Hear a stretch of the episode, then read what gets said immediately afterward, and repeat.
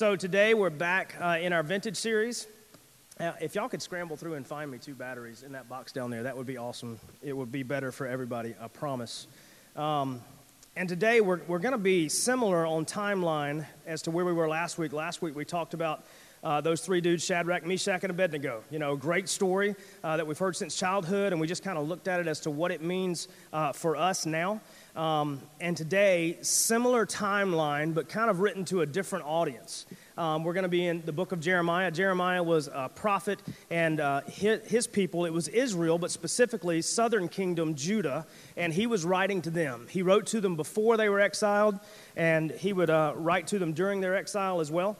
And, and today we're going to see, man, a passage in which uh, we've probably talked about at length um, in a different context. Uh, we talk about the fact that you know our mission here in Greenville is we, we are here to make disciples who love God, love one another, and love the city. And when we talk about loving the city, you know this city and also where we're put, regardless, you know this is kind of our go-to passage where we're going to be today. Um, but I wanted us to look at this particular passage. Man, this is going to be so much better. Just wait. Mind blown. Thank you. Never mind. It's all right. By the way, Tyler, thank you for standing in for John today. Uh, John and his wife, uh, John's our, our normal worship leader. They're out in Zion hiking with their family this week, so um, don't send them any messages. They won't get them anyway. But Tyler, great job today. Um, and so we're going to be looking at a passage in particular that he's writing to them while they are there. And so to kind of recap, uh, Nebuchadnezzar, the king at the time, we talked about him last week. If you missed that, go back and look. Um, around uh, towards the in the 600 BCs, they went and they basically raided Jerusalem and they raided Israel and they started taking people out and taking them into captivity um, and to live with them. We talked about Daniel, Shadrach, Meshach, and Abednego last week. This week we're talking about some other people, not necessarily by name, but by people. Um, and so this was, uh, you could see it from two different places. Like politically, you could look at it as a political action on the part of uh, Nebuchadnezzar and his people uh, going in and sacking Jerusalem, actually destroying Jerusalem, destroying the temple, taking people out. But from a personal perspective, if you were an Israelite or if you were from Judah, you knew that deep down this was your fault. That this was punishment that had been told that was going to come to you because you had. Um, I'm looking around to see what kind of ears we have. Uh, we've got all old ears. Basically, the prophets had been saying, Israel, uh, you are whoring yourself out uh, you are going after other gods, you're making yourselves very low, and, and you keep doing it over and over and over. And as a result of that, punishment's coming. And the punishment came in the form of exile. You would be taken from where you know is home and placed somewhere else, and you were going to be there for 70 years. And they knew this was coming. And so a lot of them may had heard about it, they had heard about it for years, and then when it happened, maybe it still didn't dawn on them, but at some point they were like, oh, I remember. This is my fault. And so, two perspectives one, a political action, one, very much their fault. And so, we're going to pick up in Jeremiah chapter 29. And this, a little bit, it's going to tell us exactly what I told you. Uh, but we're going to focus kind of on verses uh, 4 through 7. Um, so, let's go ahead and jump in. Jeremiah chapter 29, it's going to be on the screen as well. It says, These are the words of the letter that Jeremiah the prophet sent from Jerusalem to the surviving elders of the exiles and to the priests, the prophets, and all the people whom Nebuchadnezzar had taken into exile from Jerusalem to Babylon. This was after King Jeconiah and the queen mother of the eunuchs, the officials of Judah, the Jerusalem, the craftsmen, and the metal workers had departed from Jerusalem. The letter was sent by the hand of Elasah, the son of Shaphan, and Gemariah, the son of Hilkiah, and Zedekiah, king of Judah, sent to Babylon to Nebuchadnezzar, king of Babylon. So here's the deal. Um, it's just saying this is when it was sent, this is who's sending it. That was kind of like the identifier. But here's what he says he says, Thus says the Lord of hosts, the God of Israel, to all the exiles whom I have sent into exile from Jerusalem to Babylon build houses and live in them, plant gardens and eat their produce, take wives and have sons and daughters, take wives for your sons and give your daughters in marriage, that they may bear sons and daughters. Multiply there and do not decrease. But seek the welfare of the city where I have sent you into exile and pray to the Lord on its behalf for in its welfare you will find your welfare. Let me pray, and then we're going to jump in. God, we love you. Uh, we thank you for your word. We thank you for even the difficult words uh, in your scriptures, God, uh, that are directed towards your people across all time. and across all genealogies. God, today I pray as we look at this that you would speak, that you would guide us, you would direct us to see what you're saying to us and what we need to do in light of that. Thank you for your word. Thank you for Jesus, uh, who makes us right with you. And it's in his name we pray. Amen. So, here's the tension. Like these people living in Babylon under the rule of Nebuchadnezzar, um, it would have been incredibly easy for them to say, We are captives. Because they were. They were captives. They were kidnapped from where they were, from what they knew as their home, their kingdom, and they were placed somewhere else. So they could have easily lived as captives. And most likely, maybe even before this word, maybe even after this word, maybe they did. But here's what is being told to them now. God could have easily said, like anybody that goes to prison, I've never been to prison, but I've watched a lot of shows that talk about prison. Jim, Jim Whitworth worked in prisons for a long time as a warden, so he may have even heard these words. When you get to prison, when you're a prisoner, keep your head down and do your time. Don't make enemies, don't make friends, just keep your head down, do your time. It would have been incredibly easy for the people of Israel to do this. They knew they were being sentenced for 70 years. This is from the mouth of God through his prophets. It would have been incredibly easy for them just to go, keep their heads down, do their time, and get out. But the word of the Lord came to them from Jeremiah, and he says something entirely different.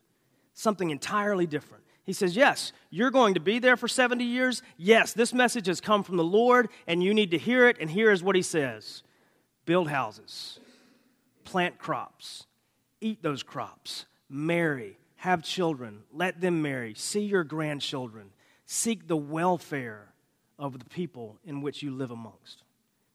Pray for their welfare. And in their welfare, you will find yours. That word welfare is the Hebrew word of shalom. And so, most of the time here, it's translated as, as welfare, but like the idea behind this word is like God's peace like God's peace. Not like just man made peace, not political peace, not just ceasing of war, but like God's peace, the peace that only He can give. And so God is telling His people, He's like, yes, you're in captivity. Yes, you are there as a result of your, uh, your idolatry, you going to other gods. But while you are there, understand, put down roots. And don't just put down roots, but be concerned for your captors when we read any place in Scripture, there's a couple questions that we have to ask. Um, after determining who it's written to, why it was written, all of those things, understanding the occasion of that, we have to ask. We have to ask the question: um, How does this apply to me? And then what do we do with it? And there's a couple verses that come after this that is probably one of the verses that's removed from context and quoted most often in a terrible way, uh, more than probably any other place in Scripture. Uh, if you go down to verse 11, it says this. It says, and you've probably heard it, it says, For I know the plans I have for you, declares the Lord, plans for welfare, not for evil, to give you a future and a hope. And then, even below that, it says, uh, I will be found by you, declares the Lord, and I will restore your fortunes and gather you from all the nations and all the places where I have driven you, declares the Lord, and I will bring you back to the place from which I have sent you into exile. Most of the time, people will take that verse and they'll say, Man, God intends for me to have a lot. He told me right here. He has, he has intentions to prosper me. That's, this passage is written to a specific people at a specific time for a specific purpose. And our job as students of Scripture is to say, uh, what does this mean to them? What does it mean to me? And what do I do with it? So, first of all, I, I want to point out a couple of things. If you were the exiles um, in this place who have been taken captive, even if it was your fault, this would have been incredibly offensive to you. It would have been because these people came into your town, they destroyed your town, they destroyed the temple of your God, even though you had been worshiping other gods in a mix with them. And, and they had done all this, and now God is telling you, um, you need to be concerned for them. Not only do you need to be concerned for them, you need to want my peace for them. And you need to work for it. You need to pray for it. You need to seek it.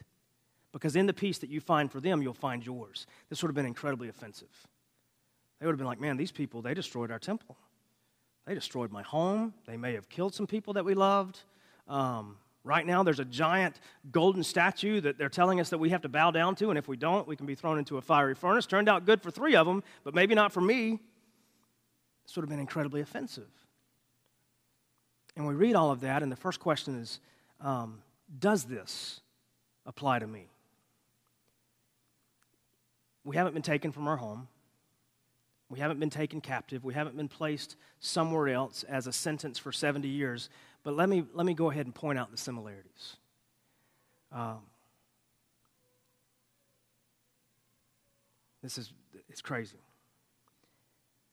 Philippians 3:20 and 1 Peter both agree that uh, Philippians 3:20 tells us that our citizenship or the place that holds our name as citizens of that place is not here. If we are followers of Christ, if we have been bought by the blood of Jesus, we've been made right with God by grace through faith, the Spirit now indwells in us. I have to tell you, and you need to hear and you need to understand this is not my home. It's not your home. This is just a place we're going to be for a while. But it's important to note that even though this is not my home, it's not uh, the place where I'm going to spend eternity, God didn't take me from this place immediately either when I gave my life to Him. He didn't relocate me. He redeemed me, but He didn't relocate me. He left me here, He left you here. If we go a little bit further, First Peter, he's talking to a group of believers and he says, You are sojourners or you are strangers and aliens to this place. You are strangers and aliens. So, as much as the people of Judah were exiles and they were not in their home, man, the greatest similarity right here, right now, is that this is not our home either. As much as we love this place, as much as we love this city, like we even talk about loving the city, and I'll be honest, for us, it's easier than it is for a lot of people because we live in a great city like Greenville. Like I grew up here, I moved away, I came back. It's a completely different place, and it's amazing. And it's filled with great people, with great things. It's great to love the city, but I have to understand this is not my home. This is not my home. So, one way that it does apply is that, man, we're living in a place that's not, not home. This is not ultimately where we're going to be forever. And it's not the place that we should long for. Understand, these people, man, they were, they were longing to be back home. Babylon was not where they were born, it's not where they wanted to be uh, but it's where they were. And God said, while you're there, put down roots. Put down roots. Seek the welfare. Seek the shalom of the people that you're among. Uh, pray for that. And in that, you'll find yours too, even though you're not at home. And the first similarity, they were exiles. We've been reborn into a place of exile. We've been placed, we've been pulled from the world, sanctified, set apart, being made more like Jesus, and we've been placed in the exact same place that we were, but we're different now. This is no longer home. So just as they were exiles, we were exiles, strangers and aliens.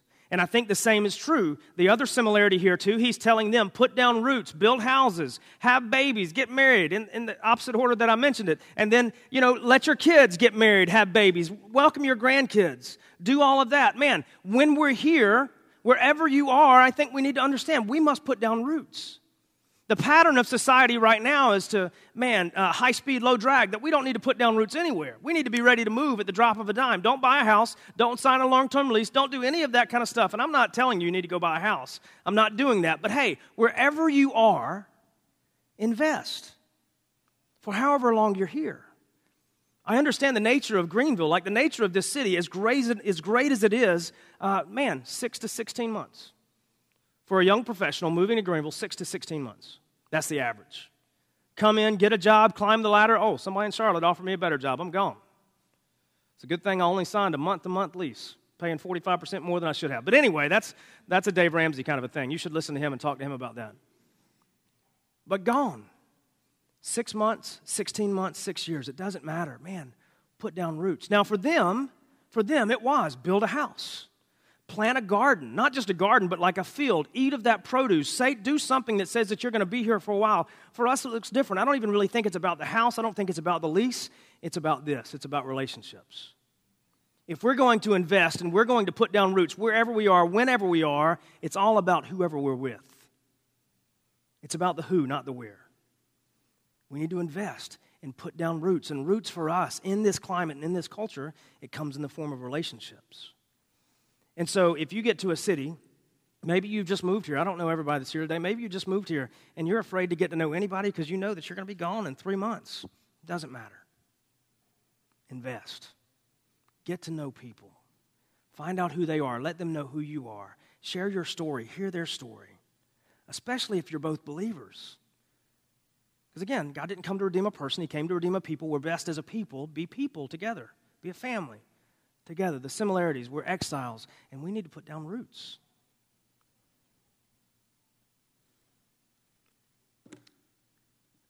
Here's a couple things that this passage, I think, makes us, makes us do. Um, I think if we look at it well, I think the first thing that it, it, causes us to do, now that we know that it applies to us too, is that, um, man, we have to put to death this us versus them mentality.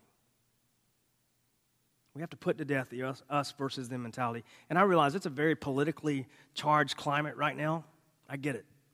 I get it. I, I hate it, to be honest. I mean, just, just me being honest, I, I can't stand it. I, I, hate it. I think it's ridiculous. And I, um, I, can't even, I can't even watch the news most days because I'm just like, I'm done. I'm out. But understand, like the people here, it would have been so easy for them just to, to go and, and build their fences around their little Judah community, grow their own crops, do their own deal, and, and never think about the people outside of their walls. And be like, hey, this is mine. You stick to yours. We're going to be okay. I don't like you. You don't like me. So let's just, let's just spend our 70 years. Let us get out of here and let's just be done. But the word of the Lord came to him and said, no, no, no. It's not what I want. Not what I want. He says, I'm not putting you there so that you can be against them. He said, by the way, your punishment that you're enduring, it's for them. Your punishment that you're enduring, these people, it's for the thems, the Babylonians. Here's the reason that God doesn't yank us. The moment that we say, uh, God, my sins, by comparison to you, they stink. They're horrible. I don't want them anymore.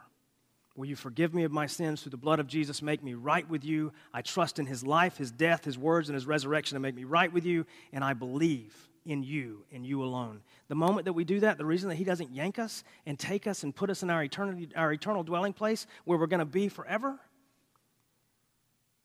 is because of them. All the thems. All of those who are not yet children of the same God that we are. And he says, I leave you here so that my word, my truth, can be heard by all. Can be heard by all. And we'll never do that if we think that we are in opposition. If we have an us versus them mentality. As a matter of fact, it's got to be us for them. It has to be us for them. Even those who are opposed to you politically, even those who are opposed to you by the way that you believe doctrinally, even those who are opposed to you at your face at work, it doesn't matter. We were left here for them. For all the thems, for your neighbor across the street, for your neighbor next door, for the person in the cubicle beside you who chews way too loud, for all of those things. My wife has food noise problems, so I can, I can kind of identify with that. For all the thems, we were left here for them.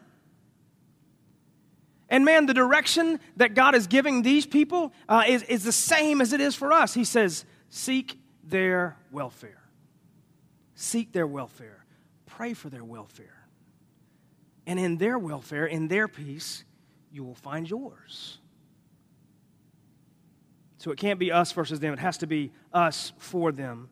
Um, and man, here, here's the other thing we have to do to how we do it, what we do. We have to understand it's not us uh, against them, it's, it's us for them. But the second, we have to understand that the ultimate best or the ultimate shalom only comes through Jesus. And so, if we're left here for a purpose, if we're left here for the welfare of all the others, all of those who do not yet know Jesus, if we're left here for that reason, we have to understand that the ultimate shalom, the ultimate God's peace, comes in the form of the gospel being realized by all people.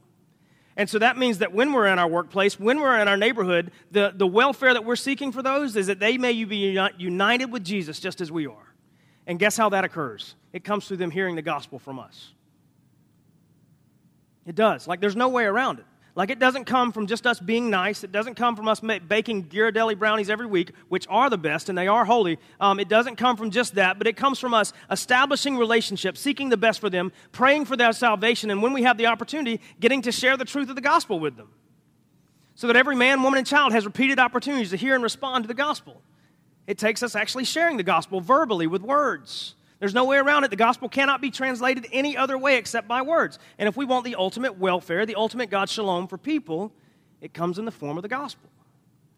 Now, to get to that point, there's a lot of other things that we should seek for them, like welfare. Man, uh, there are organizations in Greenville that do it every single day. They want to end all types of poverty, and we should want that too.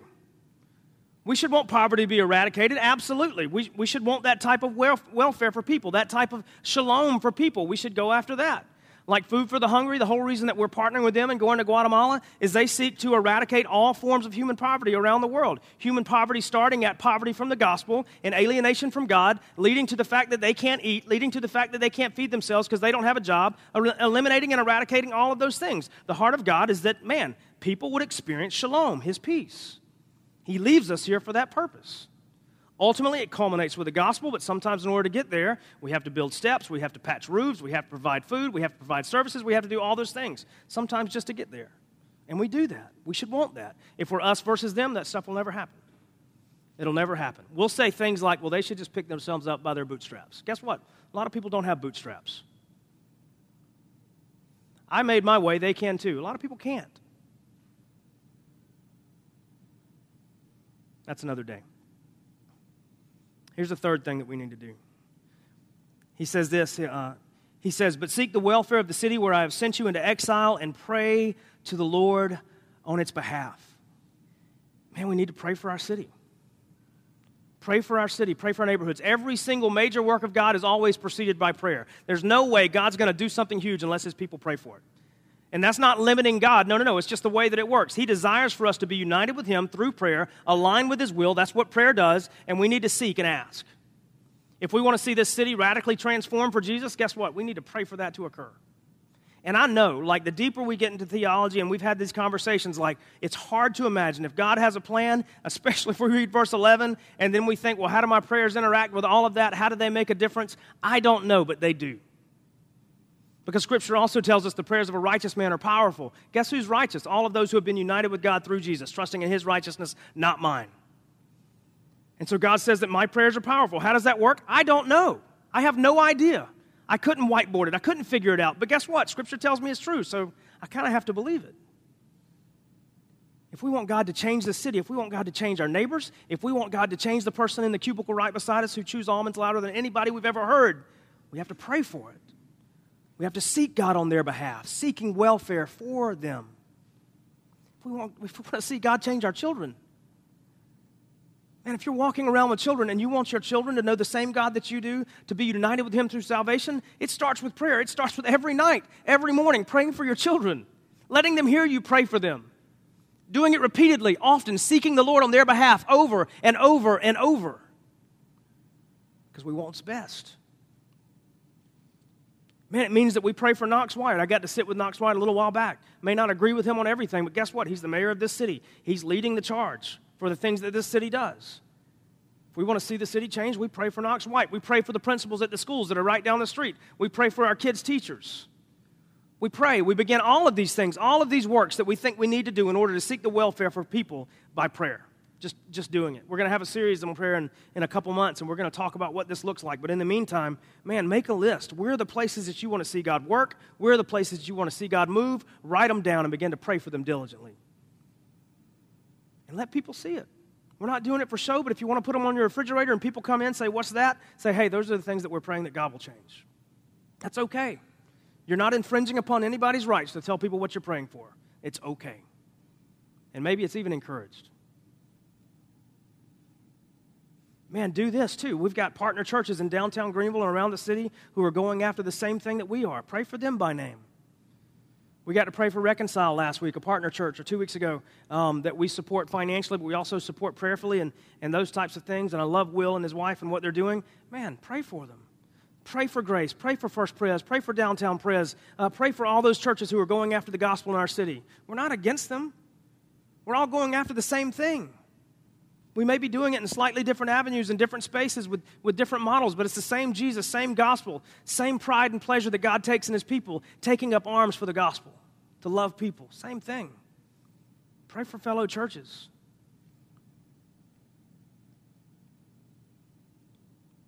Man, here's the, here's the fourth thing that we do. And this is not resting on an organization or the church or anything else. Find ways to make our city better.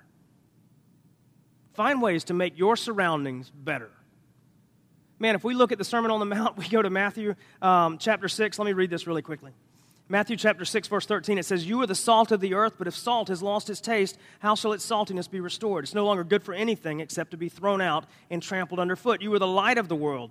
A city set on a hill cannot be hidden, nor do people light a lamp and put it under a basket, but on a stand, and it gives light to all the house. In the same way, let your light shine before others, so that others may see your good works and give glory to your Father who is in heaven. The entirety of that passage is we have been left here to make life better make life better. Unfortunately, we've become far more known about the things that we're against instead of the people that we're for. The church, that's the we that I'm talking about.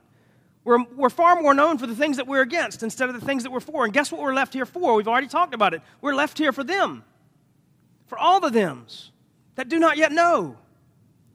And the salt, the whole point of salt, salt was supposed to add value. It was supposed to make things better. Man, we've been left here for the same reason. We should be making our neighborhoods, our workplaces, our cities better because we're there. Have we? Have I? Is my neighborhood better because I'm there? And not just because I, I would pay homeowners fees. I mean, homeowner association fees if we had them. I don't. But, you know, I'm talking about like really better. Is it better? Look for ways to make your city better. Man, a couple organizations that we trust, we'll, we'll put them in the announcements at the end, like Mentor Upstate, super easy. I think we've got three people within Origins right now that have signed up for Mentor Upstate.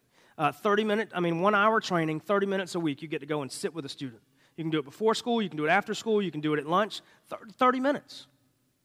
30 minutes. You're not a tutor, um, you're not a life coach, you're just a voice. Man, and hopefully with us, we're a voice that is originating from a place in here that's been infected and inhabited by the Spirit of God. And so we get to take that into those lunchrooms, into those classrooms, into those libraries once a week, and we just get to sit and listen.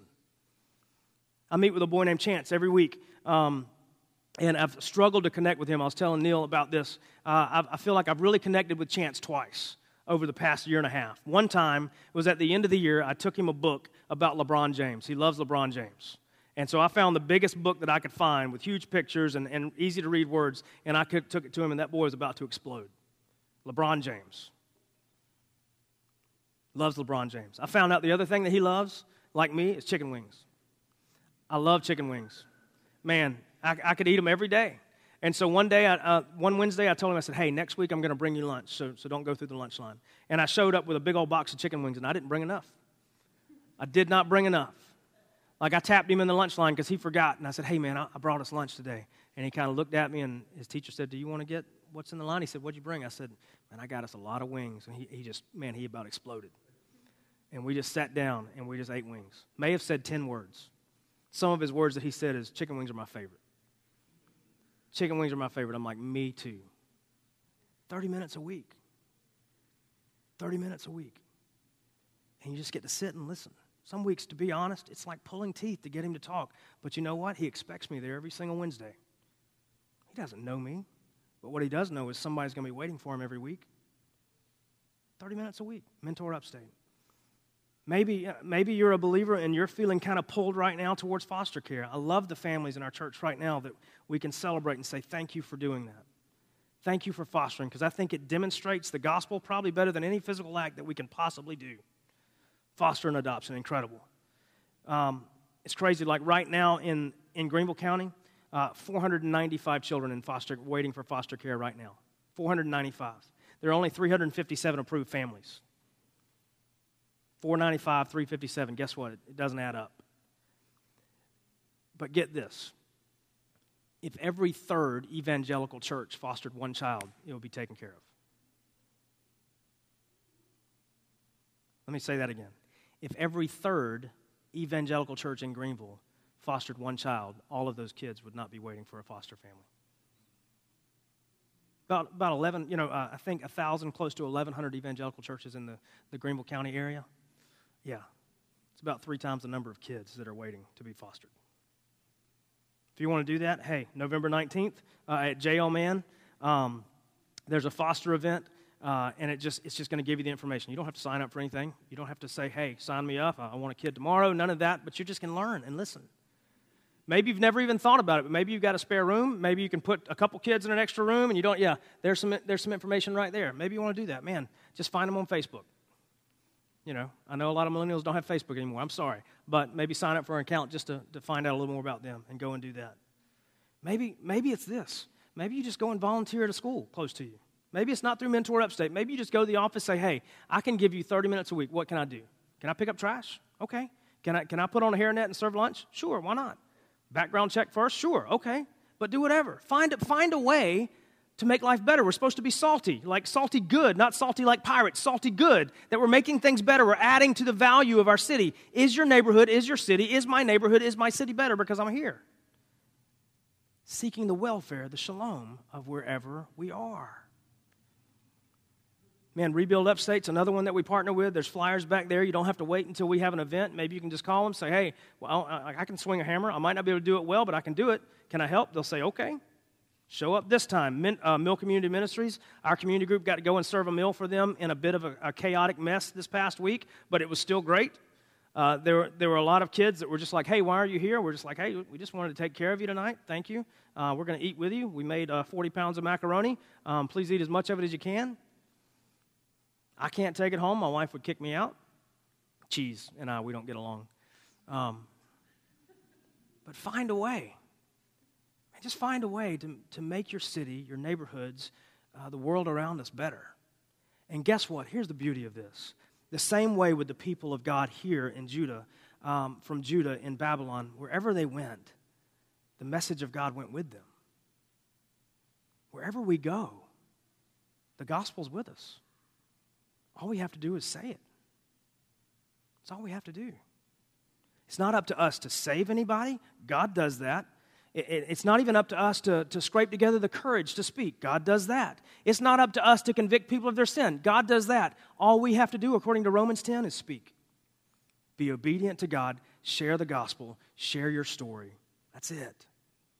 God does the rest. And then if we see people cross from death to life, we get to say, hey, um, can I help you with what's next? We call that discipleship. And the beauty of this is God tells these people, and I think He reiterates it to us over and over and over in Matthew 28 and in Acts 1 that, by the way, in you doing this, you're going to find mission and you're going to find peace. In their welfare, you will find yours. In their welfare, you will find yours. And if we do want to kick down to verse 11, it says, For I know the plans I have for you, declares the Lord, plans for welfare, not for evil, to give you a future and a hope. While it's not the same for us as it was for the people of Judah, I do believe that verse entirely. In our context, I believe it entirely. Romans 8:28 echoes, and he says, I'm working together all things for the good of those who, who, who, are called according to his purpose, that know God and are called according to his purpose. I believe that with all sincerity. It doesn't mean that I'm going to have the biggest house on the block. Doesn't mean that I'm getting anything newer than a 2001 Jeep Cherokee, and I'm fine with that. But what it does mean is that God's good. It was meant for all his kids, and we get to share in it. And so, yeah, prosperity awaits. Prosperity awaits. It may be different than some people define it, but as God defines it, it's eternal, it's good, and we can't lose it. We can't lose it.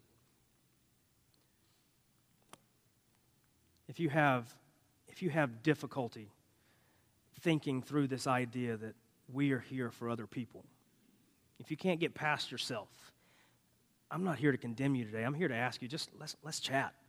Let's meet. Let's talk for coffee. Meet with your community group leader. Meet with, with Stephen and Kaylin or my wife or Neil and Lindsay or John and Christine when they get back from hiking and sweating so much. You know, just, just talk to us and say, look, I, I can't see past myself. Can't see past myself. That's an indicator that, man, maybe, maybe we're worshiping a false gospel.